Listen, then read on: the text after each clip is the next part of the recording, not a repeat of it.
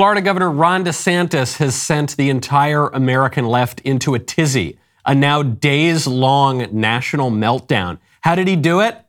He approached 50 of the 2 million illegal aliens per year that Democrats invite into this country. He gave 50 of them, 5 0, airplane tickets to Martha's Vineyard.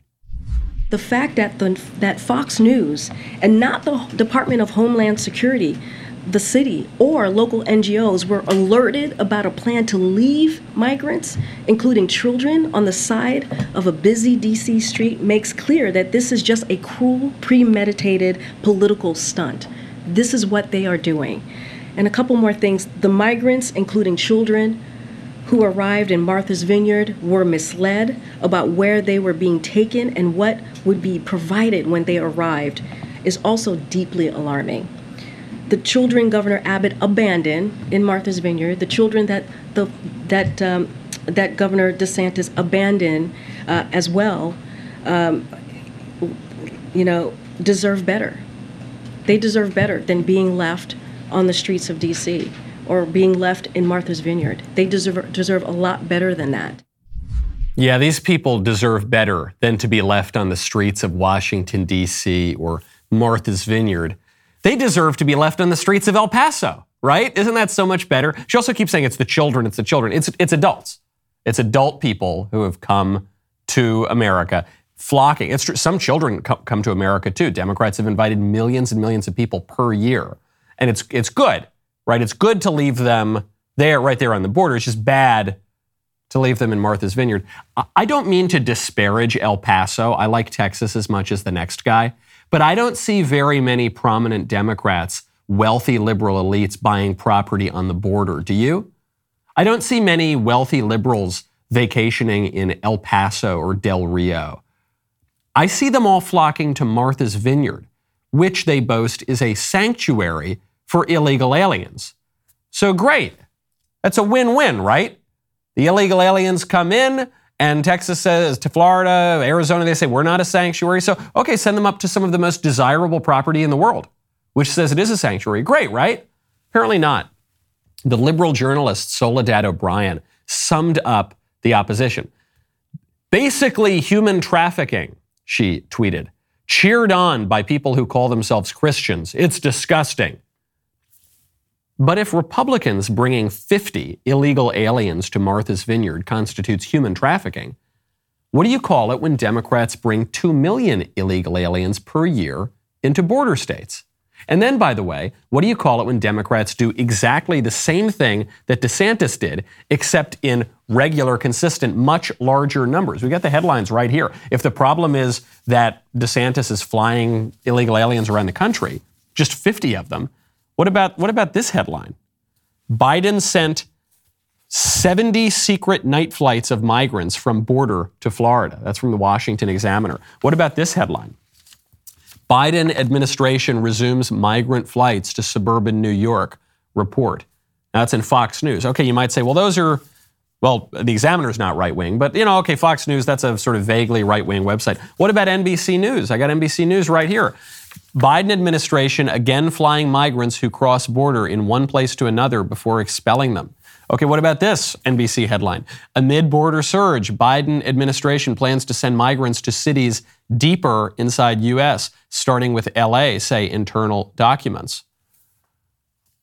Now, why is it that when Republicans do at a very, very small minuscule level, exactly the same thing Democrats have done at a huge level, that's human trafficking. In a way, I guess it is human trafficking.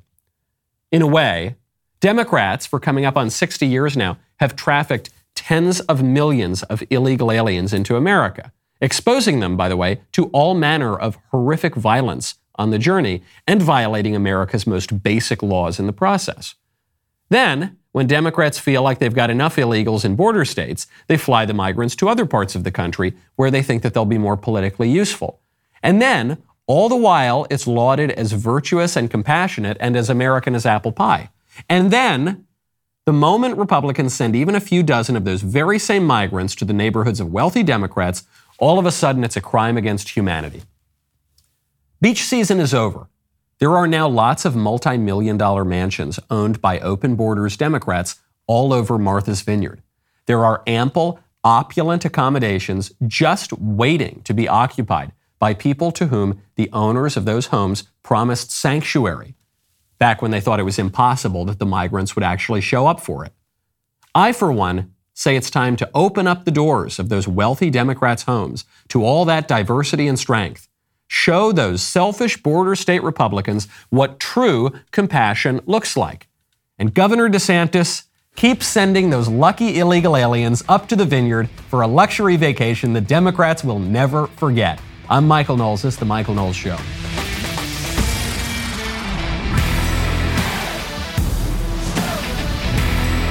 Welcome back to the show. My favorite comment yesterday is from Big Daddy Scoops, who says, Trump, go down and peacefully protest, is apparently a call for violence. Democrats, this is a call to arms. Well, that is totally necessary. That's good. That's safe. That's, of course, that's true. Of course, that's true. When Republicans do anything that's violent, that's extreme, that's terrorism, that's a threat to our sacred democracy, when Democrats actually call on their supporters to confront, attack, and even kill Republicans, well, that's safe, that's constitutionally protected. That's, that's really democracy in action.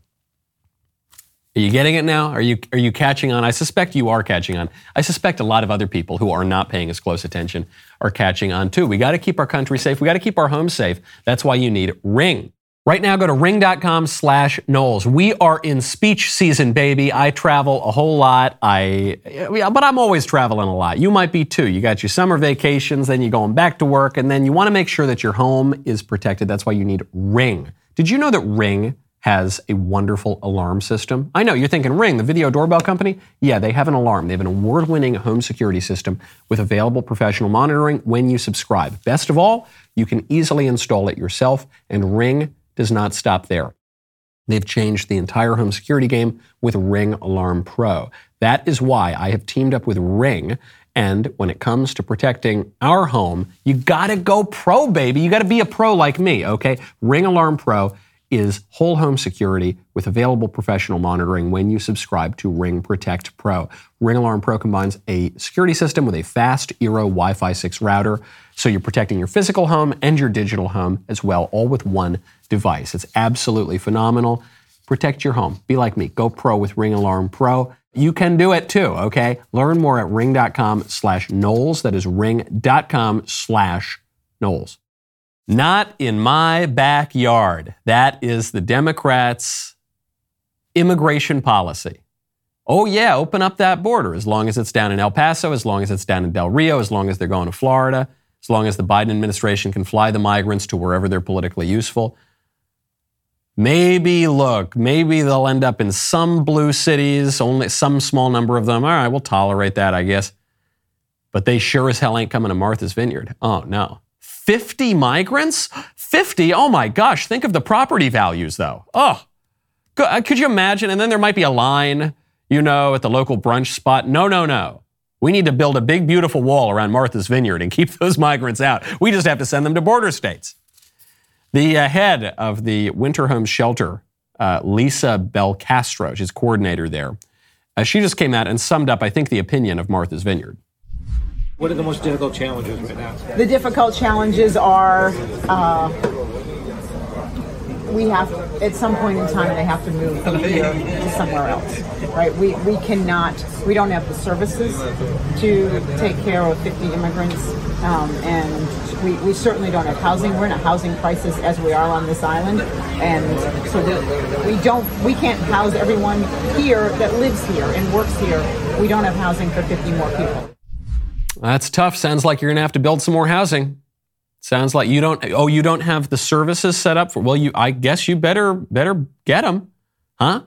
I mean, the federal government spends untold amounts of money, not only to service illegal immigration, but to actually encourage illegal immigration. So, better send some of that money to Martha's Vineyard. Fifty people. Fifty. It's nothing. It's that's so few people. That's not a drop of an iota of a fraction of a of even a slight percentage point of the illegal immigration that border states get. So you better figure it out, guys. Oh, we just don't have room. What are you talking about? Martha's Vineyard is empty right now. People leave Martha's Vineyard after Labor Day. Consider the homes that are completely empty right now. I bet you any home, almost any home on Martha's Vineyard, could have that is empty right now that is owned by some wealthy liberal elite could house all of the migrants that Ron DeSantis sent up there. They just won't do it because they would much rather have red state voters, they would much rather have Republicans in Texas deal with the consequences of illegal immigration than in any way even slightly crack open the doors to their gazillion dollar mansions. Barack Obama alone could house every single migrant that has been sent to Martha's Vineyard. Barack Obama has a $12 million mansion on Martha's Vineyard. It's almost 7,000 square feet. It's got seven bedrooms, but even that, okay, so seven bedrooms, that could, that alone could probably almost house all of the illegal immigrants, to say nothing of the living rooms and the sitting rooms and the, but Barack Obama's got 30 acres. This guy has so much land. He's got a separate barn. You could put up a temporary shelter there. You got 30 acres. You could put up many temporary shelters. Every, every migrant could get his own temporary mansion. And he, he should do it, by the way. If, if Barack Obama wanted a real political masterstroke here, he would open up his home. He's got the best security in the world. He doesn't need to worry about that. He's not even there. He could open up his home, allow the 50 migrants in. He would look like an absolute hero. It would be such a masterstroke. But he won't do it. None of these people will do it because they don't want they don't want the dirty, filthy, hoi polloi migrants in their homes. They don't want them in their backyard. They'll, they'll talk a really, really good game when the migrants are over a thousand miles away down on the border. But they don't want these people. They, the only time that the wealthy Democrats of Martha's Vineyard are going to allow any Latin Americans anywhere near them is when they're mowing their lawns. That's what it's all about. And they'll talk a really, really good game, but ultimately, they don't care one little whit about these people. They certainly don't care about the millions of them coming each year. They can't even tolerate being near, they can't even tolerate 50 of them being near their property, much less their, themselves or their families. And so DeSantis exposes that and gives these migrants a nice trip to one of the most desirable locations in the world. Great. Keep it up. Keep those plane loads coming, baby. We got to do it. We got to we got to make sure that we all coordinate on this. Okay, the red state governors need to coordinate. We all got to talk to each other. When you want to talk, you got to check out Pure Talk USA. Right now, go to puretalk.com, enter promo code Knowles Podcast, Verizon, ATT, T-Mobile. These guys take way too much of your money every month for way more data than you will ever need, which is really, really concerning, especially given the current state of the economy. No matter what the libs tell you, we are in a recession right now. It is time to hunker down and start saving money wherever we can. One of the ways you can do that is by looking at your current cell phone bill and realizing that you are paying for way more data than you need. If that is the case, and I, am almost certain it is, then you should talk to my friends over at Pure Talk. Pure Talk gives you myriad choices so that you can choose the data plan that is right for you, whether that is two gigs per month or an unlimited plan with a mobile hotspot. By switching to Pure Talk, the average family of four is saving over $75 every month. Customers are realizing that they simply do not need as much data as they thought. Plus, Pure Talk makes it easy to find the right plan for you and your family. They're a veteran owned company with a customer service team based right here in the US. They make the switch from your current provider super easy, it takes 10 minutes. Do it right now. Join the hundreds of thousands who are making the switch to Pure Talk today. This month, when you switch to Pure Talk, you get one month free. I have loved Pure Talk for years now. They have never made an offer this big. Go to puretalk.com, choose your plan, enter code Knowles Podcast for this special offer. puretalk.com, switch to my cell phone company, enter code Knowles Podcast, get your one month free. You know, speaking of Mexicans and speaking of people from Latin America, switching gears here away from immigration, there was a story just came out of Mexico that is really, really jarring and should put all Americans on high alert for what it means uh, for our own culture, because it's coming here as well. A university student in Mexico is the, the school's valedictorian.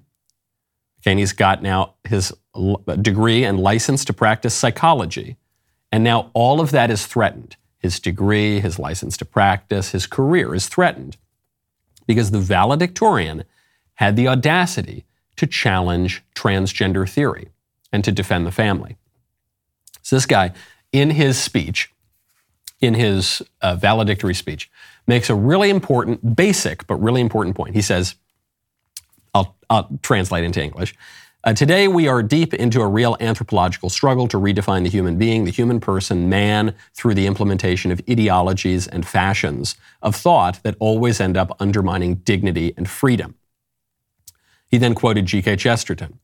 He said, People do not know what they are doing because they do not know what they are undoing. And then he said, To attack life and the family is to self destruct. It is an attack on civilization itself. Absolutely true. He's right and now he could lose everything. ADF, the Alliance Defending Freedom, which I strongly support, is uh, now defending this young man. This is coming here too. And what this really represents is effectively an outlawing of Christianity in public life. And coincidentally, an outlawing of Judaism in public life, and coincidentally, an outlawing of Islam in public life, and coincidentally, an outlawing of any vaguely traditional religious, moral, ethical view on marriage. That's what it is. It's an, it's an establishment of leftism as the state religion. You're seeing it in Mexico, you're seeing it elsewhere in Latin America, you're seeing it all throughout Western Europe, and you're seeing it happen in the United States. This is what the marriage bill is about. I mentioned it a little briefly at the end of the show yesterday. There's a bill right now that's being supported by Democrats and squish Republicans. Republicans in the Senate, and even some Senate candidates are volunteering this, like Dr. Oz, the biggest loser running this year. He's saying, I'm going to defend this bill that will not only accept the Supreme Court's decision to radically redefine marriage in Obergefell, but it's going to enshrine that in federal law. And by the way, even if you support Obergefell, even if you support redefining marriage to include same sex unions, the bill goes much further than that. What the bill does is effectively outlaw institutions that have any relation to the government at all from believing that marriage is what marriage actually is and not the insane new definition of it. What, what the marriage bill will do is say that if you're a, if you're a 501c3, if you're a church, if you're a civic organization, if, that you, if, and you in any way support marriage as marriage actually is, you're going to lose your, your tax exemption. You're going to be punished by the state. You're going to be sued by the government. They already did this in Pennsylvania. They did this because a Catholic charity, what a Catholic charity uh, helps facilitate the adoption of children, and because it's a Catholic charity, it doesn't adopt children out to just anybody. It says that children have a right to a mother and a father, and so the the babies go to married parents, you know, husband and wife. Uh, some gay activists sued and said, no, we want the children and we want to force the Catholic Adoption Agency to give children to us. Goes up to the high courts. And uh, finally, uh, the, the courts say, no, sorry, Pennsylvania, sorry, political activists in the Pennsylvania government, uh, you don't have the right to ban Catholicism from your state. This law would do it. This law would do it. And it's not even just this one bill. You're seeing it's not even just this one country. You're seeing it in Mexico too. If you even suggest that maybe we shouldn't redefine the human person and the family. Oh, yeah. You remember how you were the smartest person in our class? Remember you're the valedictorian? You're going to have a great career ahead of you? We're going to take it all away. We're going to take it all away because you have the audacity to be a Christian or a Jew or a Muslim or just a reasonable person, or, or, you have the audacity to hold the views on marriage and the human person that Barack Obama held in 2011. That's the stakes that we're talking about. And you've got squish useless, coward, morally idiotic Republicans. S- some of them, it's a small minority, but it's some of them who are defending it. It's pathetic. The question we're asking ourselves is not, well, who has the right? Who has the right to get married or adopt or this or the right to speak or your right to not be offended or this right or that right or this right? But really, the question is, what is the animating force of our country? What is the soul of our country? That's what we're really asking countries have a physical aspect and a metaphysical aspect. Just like a human person, we got our body and we got our soul. Well, the country is the same way. So what is what is the what is America? What we are told today by the libs is that America is a liberal democracy. We need to defend liberal democracy. And what's really ironic about this is that the phrase liberal democracy appears pretty much nowhere in the English language until really until 1930, and then it doesn't spike at all until really the 1950s, and then it really doesn't take off until 1982. But before, if you if you Google say Christian nation, That appears all over the place. Christian civilization, Christian country. That's all over the literature. You can see it everywhere. Liberal democracy doesn't exist, doesn't really take off until about 40 years ago. So if, if liberal democracy is what America really is at her core, at her essence, uh, no one knew it until roughly four decades ago. The way that America conceived herself in the beginning, the Constitution, the Declaration of Independence, the Federalist Papers, you don't see that phrase liberal democracy. You don't see the phrase democracy all that much. Democracy does not appear in the Constitution or the Declaration of Independence. It does appear in the Federalist Papers a handful of times, always with disapproval. The founding fathers were very, very skeptical of democracy. And the word liberal doesn't really appear. It doesn't appear in the Constitution, doesn't appear in the Declaration of Independence. It appears in the Federalist, again, a handful of times, but only in the sense of um, generous. You know, oh, he's a very liberal person. It's not referring to any political philosophy or ideology. By contrast, the word nation appears in all three of the documents. It appears in the Federalist Papers, I think 569 times, always with approval. And then, so at the physical aspect, you say, okay, America's a nation. And then what animates the nation? What's the soul of the nation? It's not liberalism. If you go back to the founding documents, the founding papers, it's Christianity. That's what John Adams says. John Adams says that the thing that united the founding fathers, the thing that united the men who built the country, was the principles of Christianity. That's it. Sometimes the libs like to quote this line that they pretend is from John Adams. And They say, America is in no way founded on the Christian religion.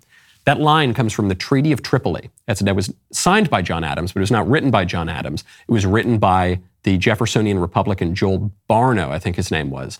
And it was, it was just a uh, diplomatic document to placate the Muslim pirates who were abducting and enslaving American sailors. It was, it was like a ransom letter, basically. It wasn't a statement of philosophy or even really law. And John Adams, when he was speaking freely and not trying to ransom back the, the sailors, directly contradicted the Treaty of Tripoli. And we all know this. We know that America was a Christian nation going back to its earliest days. 1620, the Mayflower. Why did the Pilgrims set sail on the Mayflower? To establish Christianity in the New World. Why did Governor Winthrop establish the Massachusetts Bay Colony? You don't need to scratch your head. We know he told us because he gave us a speech in which he said that America will be a shining city on a hill and a model of Christian charity. We see this in the writings of the founding fathers. We see this later on in American history. We see this in the Francis Scott Key's poem. You know, the, the, the Star Spangled Banner is based on this poem called the, the Battle of Fort McHenry. And the, the final stanza of it, no one ever remembers this stanza, but the final big conclusion of the poem is Oh, thus be it ever when free men shall stand between their loved home and the war's desolation. Blessed with victory and peace, may the heaven rescued land praise the power that hath made and preserved us a nation. Then conquer we must when our cause is just, and this be our motto In God is our trust. And the star spangled banner in triumph shall wave o'er the land of the free and the home of the brave. In God is our trust. So that poem became the national anthem. It, was authorized for military use in the late 19th century. Uh, it's uh, acknowledged for official use by the White House in 1916, I believe, and then established as the national anthem in 1931 with the approval of the president as well, so with the Congress and the president. This is our national anthem. This is our national motto, In God is our trust. Eisenhower added a version of that to the Pledge of Allegiance, One Nation Under God, and we know that in God in God we trust is on all of the US currency. Okay, that's the animating principle. All a long way of saying, what is America? It's a Christian nation. The body of America, it's not, it's not just an empire, it's not a city state. The physical aspect of America is a nation. Okay, that's what the founders established. And then the spiritual aspect, the metaphysical aspect, the thing that animates the nation, just like the soul animates the body. A body without a soul is dead. A nation without an animating principle is dead. The animating principle is not liberalism. It's not secularism. It's not atheism, traditionally. It's Christianity. That's what it is. It's just, I'm not even saying that's a good thing or a bad thing. I obviously think it is a good thing. I'm just stating an historical fact that is irrefutable, okay? And now there's a major campaign underway to upend all of that. What the libs want to do is destroy America as a nation and open up its borders. A nation that doesn't have borders cannot be a nation at all. They want to turn America into basically just a tax farm for a global empire and make us all citizens of the world without any distinction between our people and other people. But again, a nation that does not make any distinction between its own citizens and foreign nationals is not a nation. There's, there's nothing that distinguishes it as a nation. And then at the metaphysical level, what the Democrats want to do is disestablish Christianity as the animating principle of the country and establish atheism or secularism or leftism or whatever. The consequences of that are terrible. The reason that the libs are complaining about Christian nationalism right now, I just gave a long talk on this at the National Conservative Conference, which you can find on YouTube. The reason that the Democrats are losing their minds over Christian nationalism is not because it's a departure from the American political tradition. They're losing their minds over it because Christian nationalism is the American political tradition. The libs hate the American political tradition, and they're trying to upend the whole thing. You know, recently the Daily Wire was CC'd on an email from Harry's Razors, from a Harry's Razors customer who was canceling his subscription and switching to Jeremy's. This is what he wrote. Quote, Dear Harry's, I have used and enjoyed your razors for five years now and even have a personalized Harry's handle. However, I was disappointed to learn of the circumstances in which your company disassociated from the Daily Wire and specifically from my show. Uh, as such, I am not giving any more of my money to you as I think Jeremy, jeremy'srazors.com, could find more uses aligned with the values that I hold dear. I will add that I am a resident of the United Kingdom and Jeremy's does not currently ship outside of the US. Therefore, I'm arranging to have my Jeremy's subscription sent to my family in the USA, where it will then be sent at an additional cost to me. oh, this is great. This is a small price I am willing to pay to expressly support those who stand against woke bullying. Signed, King Charles III. Okay, no, maybe the email was not written by uh, Britain's new sovereign, but the understandably frustrated citizen who did write that was certainly right about one thing. Jeremy can find more uses for your money, aligned with the values that you hold dear. And frankly, razors are just the start. We enjoyed receiving this email so much, we are encouraging you to do the same. When you subscribe to Jeremy's Razors, copy us, CC us on your breakup email with Harry's or Gillette. Maybe we'll read it on the show. Just send it to reviews at jeremy'srazors.com. Stop giving your money to woke corporations that hate you. Give it to Jeremy instead. Go to jeremy'srazors.com today. What has happened to conservatives? We, we ask what has happened to the liberals. My bigger question is what has happened to the conservatives? The way we talk, we sound today, American conservatives send way more to the left than any of the libs or the radicals or the socialists did 10, 20, 30 years ago. How pathetic is that? I, Dr. Oz got me thinking about this because Dr. Oz right now is campaigning as a Republican for Senate, far to the left of Barack Obama just 10 years ago, 11 years ago. But it's not just Dr. Oz, it's a lot of other Republicans too. How on earth did we get here? Uh, Edmund Smirk, one of my favorite Twitter accounts, pseudonymous Twitter accounts, called my attention to this. It is the radical feminist Catharine MacKinnon back in 1993 discussing the issue of porn. Take a listen because she sounds far more right wing than almost any conservative on this issue today. Those oh. are actual acts. that isn't what quote unquote offends somebody. Charlie, if you heard a woman screaming in the next room by being bounced off walls by a man she lives with, are you offended? I mean, that isn't what you say to yourself. You're experiencing the enactment of an abuse. You're witnessing it. You feel it. You hear her scream. You think, I've got to do something about this. I'm saying I mean, that's what I experience when I see pornography. A woman is being hurt here. She's being violated. She's being used. And on top of it, I get to know that someone's enjoying this.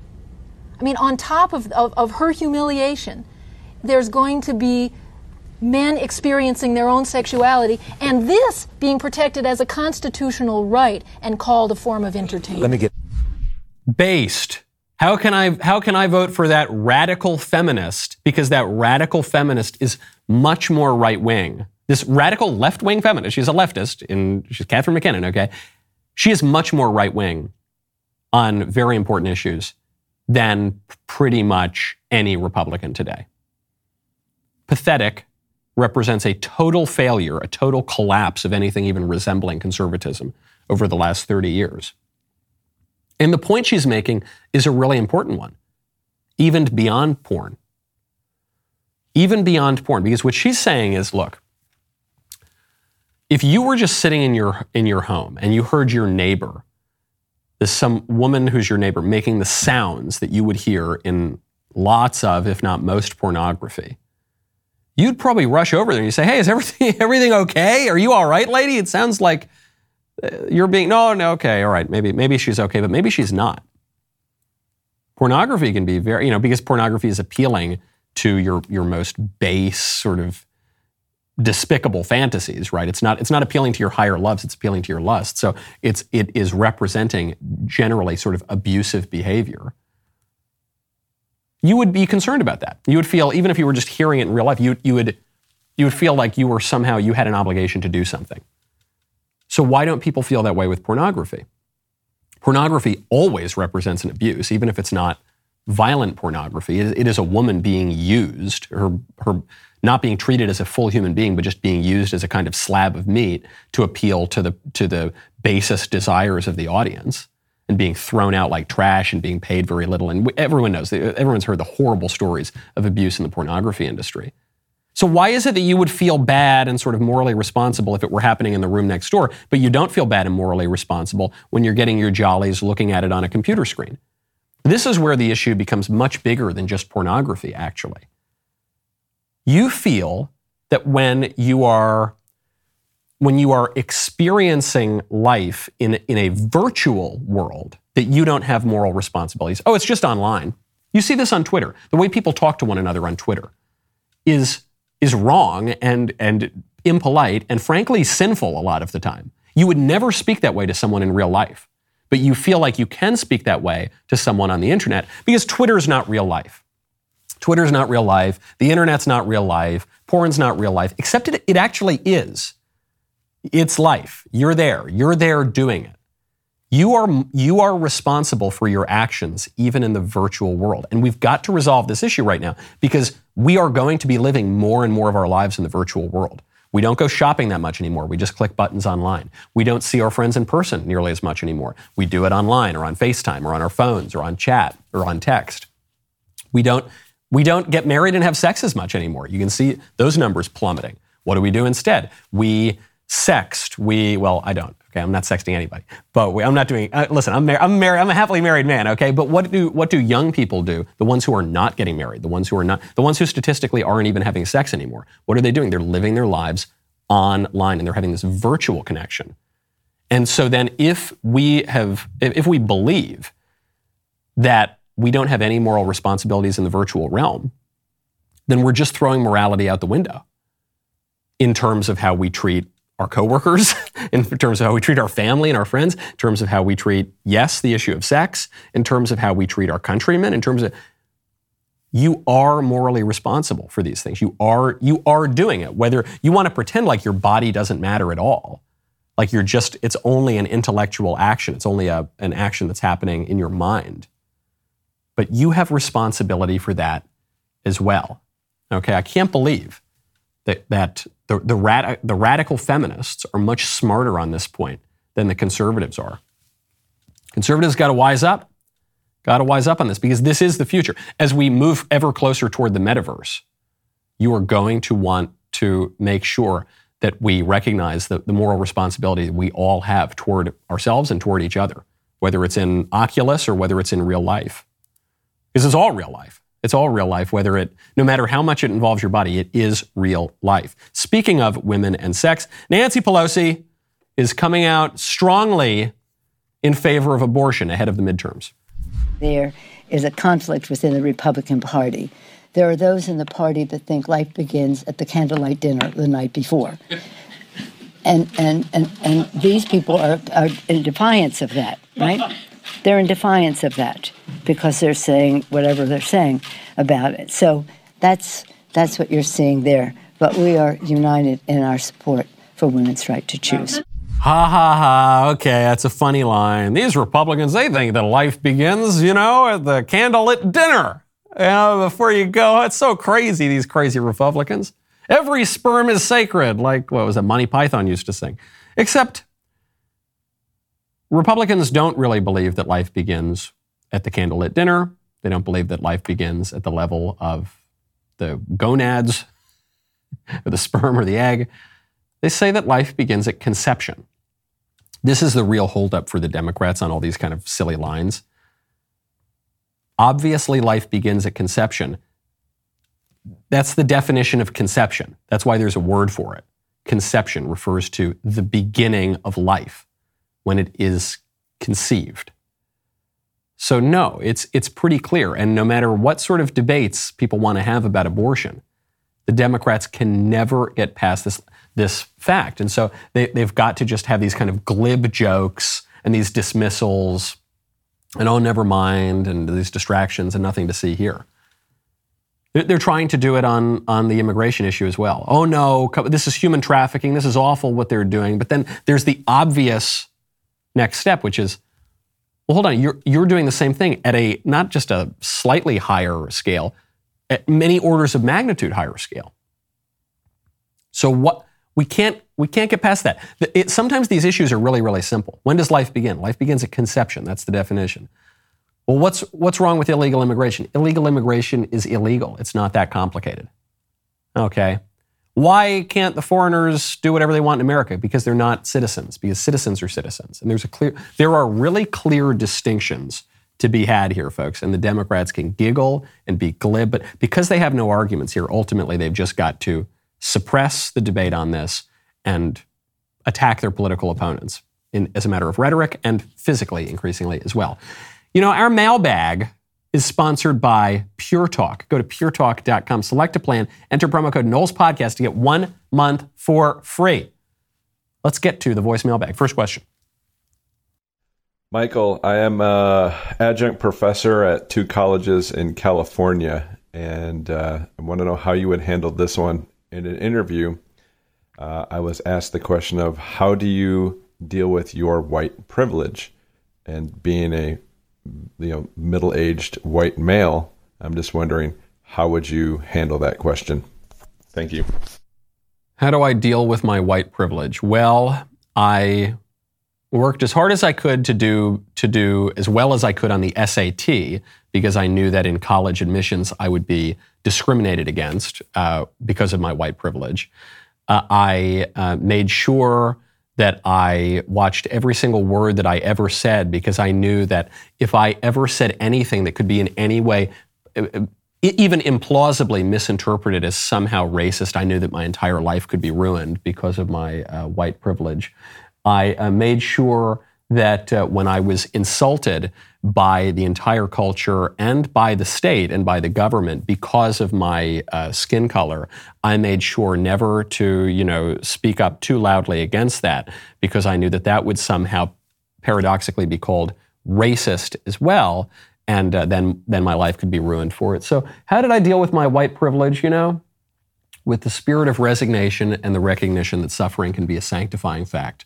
I guess that's how that's how one deals with white privilege these days. As, as we all should deal with the various difficulties that one faces in life. You know, a spirit of resignation, kiss it up to God, try to make things a little bit better, and don't complain. Next question. Hello, Michael. This is uh, Eduardo Hernandez. I'm calling from Puerto Rico. Uh, I'm a medical doctor. I'm a conservative because not everybody over here are crazy lefty lunatics uh, who think the world runs on rainbows and good intentions. Uh, I wanted to introduce you to the Dunning Kruger effect see if you ever heard about it, if you know about it, and what do you think about the whole concept, and how can you relate it to current politics? I'm very interested in listening to you about this, and I wanted to say hello too. Big fan. All right, great question. Yes, I am familiar to some degree with the Dunning Kruger effect. As I understand it, the Dunning Kruger effect is this warping of self perception such that people who are at the low end of skill or intelligence or aptitude uh, tend to overestimate their skill and intelligence and aptitude. And also that people at the high end of skill and intelligence and aptitude tend to uh, underestimate how skilled and smart they are at certain things. Uh, and what do I think of it? I think it's obviously true. This is obviously true. We all know this in our daily lives, right? It's always the people who are the most strident, yelling. You know, not only can they not change their minds, but they can't even change the subject. Th- those people are the ones who tend to to utterly dismiss anything that anyone has to say other than themselves. Those people tend to be a little bit dumber, right? And those people tend to be more ignorant. A, a, a, a wiser uh, way to operate in the world would be one of humility, to recognize that every man is my master, every man is my teacher. I can learn something from, from everybody uh, on earth. That's obviously true. And I've, I've seen the other side of it too. People who are some of the most intelligent, capable people I've ever met do tend to be not only humble, which is good, you want to cultivate a spirit of humility, but do actually sometimes vastly underestimate their, uh, their skill and intelligence. That's certainly true. But it's, you, you see, it's much more common in, in the first sense that dumb people tend to think they're a lot smarter than they are, to oversimplify it. And it's, it's really dangerous. There's, there's that great bit of advice, which is that it's better to be silent and thought to be an idiot rather than to open your mouth and prove it. it's, it's, and, and it's another thing. I remember it pretty distinctly in my early 20s. This happened to me a little bit in college, but really in my early 20s. I had this bomb go off in my head where I was reading a lot. You know, I try to read at night, have a cigar, read. And as I'm reading just these kind of different smatterings of books, I realized that I don't know anything. and it's not false modesty, it's just a little dose of humility. I realized, oh my gosh, n- not only do I, I know statistically nothing, but I, I only have even a hint of an inkling of, of how little I don't know. you know, the kind of Don Rumsfeld known knowns, known unknowns, and unknown unknowns. The unknown unknowns are the scariest one. Because when you know what you know, that's fine. It's usually a pretty small amount of things. And then the known unknowns, you can say, okay, well, I know that there's such a thing as welding. I just don't know how to do it, but I know that they're okay. And then unknown unknowns would be it's the largest category of all. It's all the things that you don't know that you don't even know that you don't know. And so a, a, spirit of humility is very important. If for no other reason, then at least you won't look like such a dummy. Okay, next one. Michael, in relation to your interview the other day with the Fox News host who got fired for not taking the vaccine, it made me wonder about something my friends talk about quite frequently who are super conservative, and that's about controlled opposition. I hear this pointed at Fox News a lot, especially because of them calling Florida, but I've even heard it levied at, at Daily Wire and Ben Shapiro by, by more we'll call them rabid conservatives. Can you give me your take on controlled opposition and what that means and who the players are in our modern society who could be that?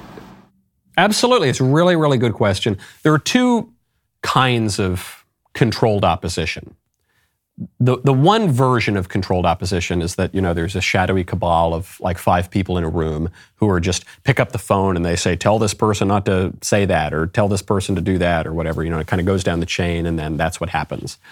Uh, that I think is I'm not saying that has never happened anywhere. You know the the the reason that conspiracy theories can gain ground is because there are conspiracies. So I'm not saying that that doesn't happen a lot, but the the much more prevalent version of controlled opposition is. Uh, is not really guided by any one person at all. It's guided by a structure and a system in which there are incentives and disincentives to raising certain ideas or making certain arguments. And so, a, a really good example of this would be uh, social media. Right on social media, you can say th- certain things and you can't say certain things. And you you, rec- you remember this during COVID, right? During COVID, there were moments where I had episodes of my show taken down because I said true things, perfectly unobjectionable true things that the prevailing ruling class would not tolerate. So they took my show down on the biggest social media platforms in the country. Fortunately, I have the Daily Wire, and so I, I could say on the show, okay, this is being censored here. We'd sometimes put a censorship bar over it, but go on over to Daily Wire, you get the full story which I think would be some evidence that, we are not controlled opposition at the Daily Wire. But, but we're, we're subject to the same forces, the same incentives and disincentives as anybody else. And so the, the important thing here is to give yourself more leverage such that you're not at the whims and the mercy of that ruling structure. Okay, and so th- this is something Daily Wire has tried to do very intentionally. We are trying to build an entirely separate ecosystem. That's why we're selling razors. That's why we're making movies. That's why we're increasingly sending people over to become members on the Daily Wire, because then we're less vulnerable to the forces of this kind of superstructure that that tries to shrink the Overton window and move the realm of accept, acceptable discourse very far to the left. Okay, th- and that's what we have to do. You've got to be able to have your own platform. Ideally, you've got to be able to have your own servers in case, let's say, Amazon Web Services wants to take you down. You've got to be able to have your own wealth so that you can fight back, so that you can't be just absolutely crushed by, by uh, much more powerful and wealthy and, and better financed sources, uh, uh, forces. Right? It's, it's, it's much more complicated. So it, when you're talking about a cable news channel, yeah, cable news is one. I think a lot of the cable news channels intentionally don't don't want to promote particularly conservative content, but also they're they're very firmly within a superstructure that won't permit them to either. Uh, that's why we need alternatives. Next question. Hello, Mr. Knowles. Hope you're doing well. I got a question here for you. What if we made a punishment worse than the death penalty? Now, I bring this question to you because in a previous voicemail bag, you were kind of talking about how if we made the punishment for rape and murder the same, the death penalty, for example, then the rapist would have an incentive to kill the victim, which would be horrible. So we said, okay, you know, we're not going to do that. We're going to have a lesser punishment for rape and then a worse punishment for murder. I think this makes sense. However, I think there's a better solution. So here it is. What if we keep rape at the death penalty and created a worse punishment for murder? Now, what what would this entail? I would say is torture on the books? Is that is that something that we could do? You know, of course, we would have to throw away the cruel and unusual punishment clause, but I don't know. Maybe it's something worth to uh, consider. Appreciate it. Uh, fair enough suggestion, but I, I would not consider it too strongly. One, because you would have to amend the Constitution, as you say, to get rid of uh, cruel, cruel and unusual punishment prohibitions, um, which I think would be virtually impossible and ill advised. Uh, but two, because torture is not does, does not seem to jibe very well with justice. You know, the, the reason that we, we execute certain criminals and the reason we punish all criminals, ha, there are three reasons. There is a, the deterrent effect, there is the rehabilitative effect, and then there is retribution, retributive justice. All of which is a little different than, say, vengeance or a sort of vindictive uh, infliction of pain. Okay, and and so you've got two scenarios here to preserve. Um, a, an incentive for rapists not to kill their victims, you could say, all right, we're going to kill the murderers and we're going to give life in prison or a long prison sentence to rapists or castration to rapists. Or you say, we're going to kill the rapists and we're going to draw and quarter the murderers. Uh, I think life in prison or castrate and and castration for uh, rapists would be sufficient. I don't I don't think that I would upend the Constitution and institute a regime of ch- torture just to to squeeze a little more punishment out of people who commit bad crimes. Okay, one last uh, written question before we get to the member block. From Daniel. Michael, my wife and I got married earlier this summer. We're still in that wonderful honeymoon phase. My question is this In your marriage, how do you go about deciding which arguments you are willing to contend with and which ones you will let go? On one hand, I don't want to constantly argue about everything. On the other, I don't want to be a, one of those cuckold husbands who don't stand up for what they believe is right. I think there's a pretty big gray area between the foundational questions, openness to children, raising the family in the faith, versus the trivial, which movie to watch, what to have for dinner, etc. But where do you draw the line? How do you make the distinction? Any other marital advice for a young couple, couple would be welcome. Thanks. I would be really traditional about this. I would throw feminism out the window and you'll have a much better life. So the way that, that we do it, sweet little Lisa and I, is I, I do reluctantly act as the head of household. And usually she has to she has to prod me to do it. You know, we'll be saying, "Where do you want to go to dinner? Uh, you want Chinese? I don't know. You want Italian? I don't know. You want Mexican?" And she'll say, "She'll be like, Mac, you're the head of household. Genesis three. Make a decision. Let's go." You know, same thing with watching a movie or whatever. Because men generally don't really want to be tyrants, you know, insisting on their will all the time. Men generally want to sit on the couch and eat potato chips and not have to make decisions. Uh, but the way it's set up, you know, if you're a Christian, then, you know, you're the man is the head of the household.